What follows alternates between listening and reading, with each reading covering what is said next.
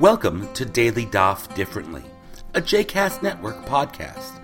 This daily podcast invites you to join us to study the daily Talmud page with a variety of liberal rabbis and teachers.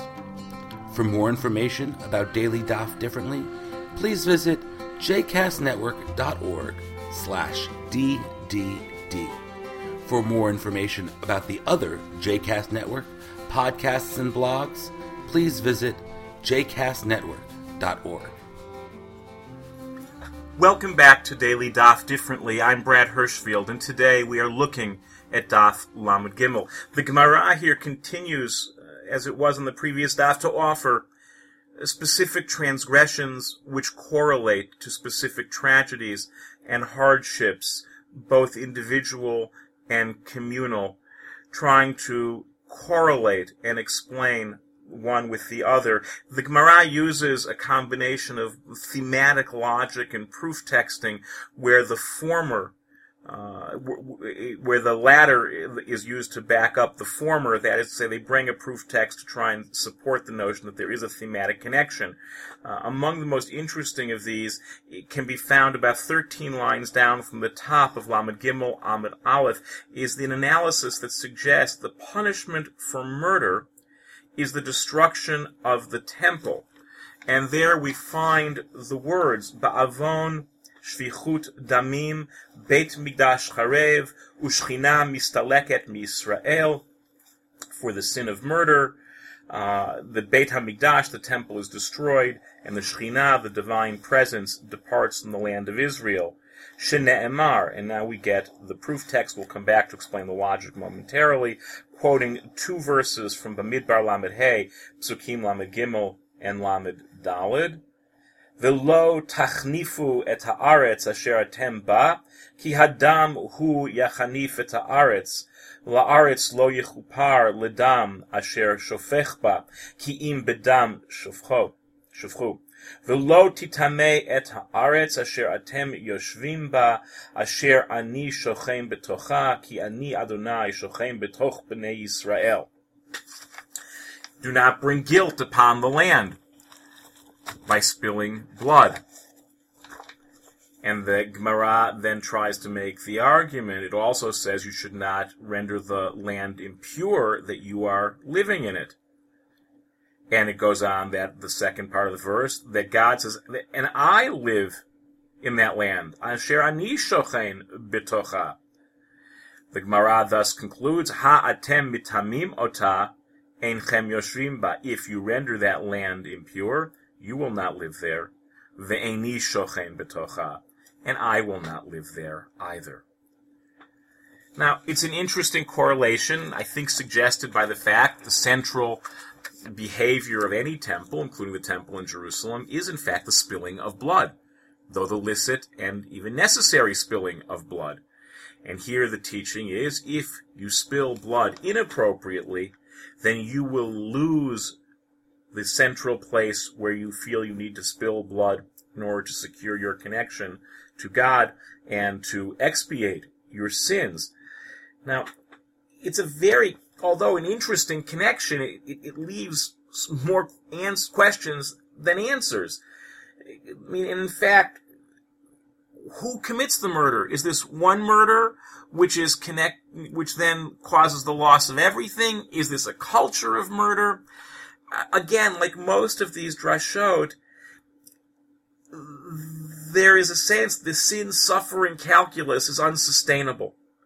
That in fact it really doesn't fully and properly explain in a satisfying way what's going on. The attempt is real, but the answers remain unsatisfying. And perhaps the most poignant example of that can be found when we turn to Lamed Gimel Amud Bet, and we see there about a dozen or so lines from the top. Uh, and the Gemara poses a final question. The question being in the midst of a discussion about why askara, this disease, happens to certain people, and Rabbi Shimon uh, Bar Yochai having claimed that it happens for the neglect of Torah study. The Gemara is very unhappy with this. It keeps trying to find ways to show that no, that can't be the reason why people get this illness. And they, Rabbi Shimon keeps refuting these. And finally, the Gemara says, Tinokot shel beit Rabban yochichu. Let school children who suffer from this disease prove that they don't get it because of neglecting their Torah study. Because of course they are school children. That's what they're engaged in. The Gemara then replies on behalf of Rabbi Shimon, Hatam Kedrabi Gurion. There, in the case where the school children are getting Askara, it is according to the teaching of Rabbi Gurion. De Amar Rabbi Gurion, v'itema Rav Yosef Rabbi Shmaya, that Rabbi Gurion said, and some say it was Rav Yosef, the son of Rabbi Shmaya, who said, Bisman tzadikim bedor, tzadikim nitpasim al hador. Ein tzadikim Tinokot shel beit Rabban nitpasim al hador. When there are righteous people in the generation, the righteous will suffer, literally be caught and held accountable for the generation.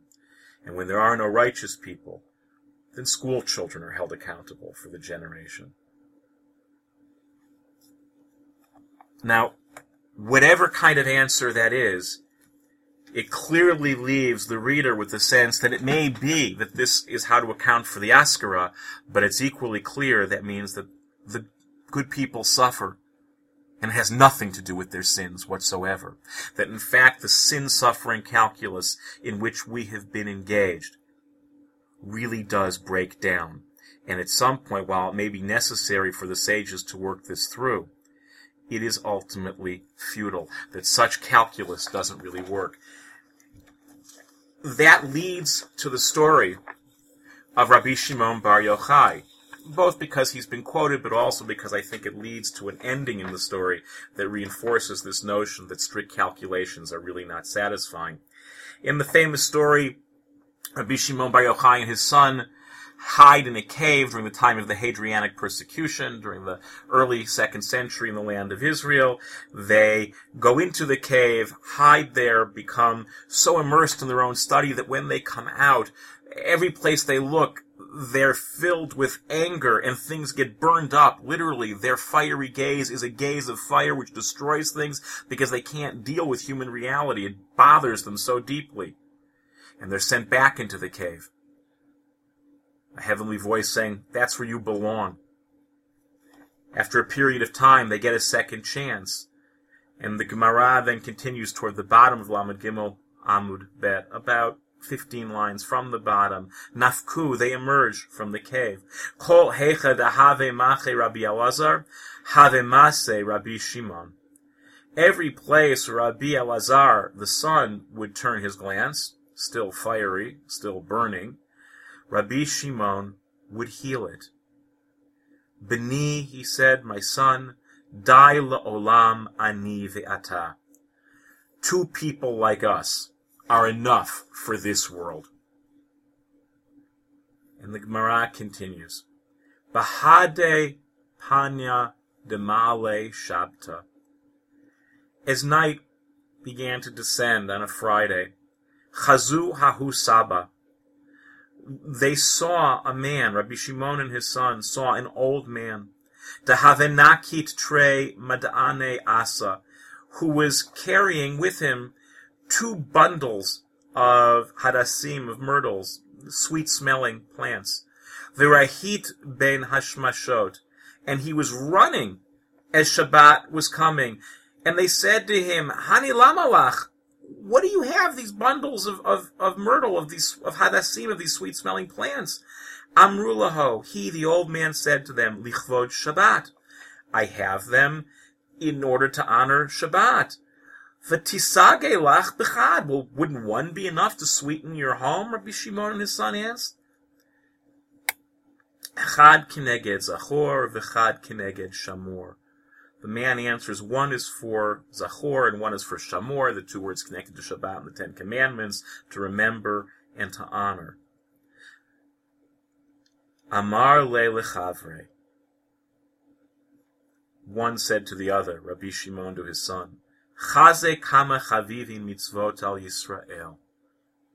Look at how much the Jewish people love mitzvot. yativ datayu, and their minds will put at rest, at ease. In other words, look at life with that strict calculus, and everything burns. But if you can look lovingly, if you can actually presume and come to appreciate the small acts that people do themselves out of love, it may not explain everything. It may not cover everything. In fact, it will not explain everything, and it will not cover everything. But it can create a sense of settling, a sense of Yishuv Hadat, of calm, where no calculus will, love actually can. I hope you've enjoyed today's episode of Daily Daf Differently, and that you'll join us again tomorrow for a new page. The music at the open and close of this episode is Ufros from the Epichorus album One Bead, available on Bandcamp, iTunes, and Spotify.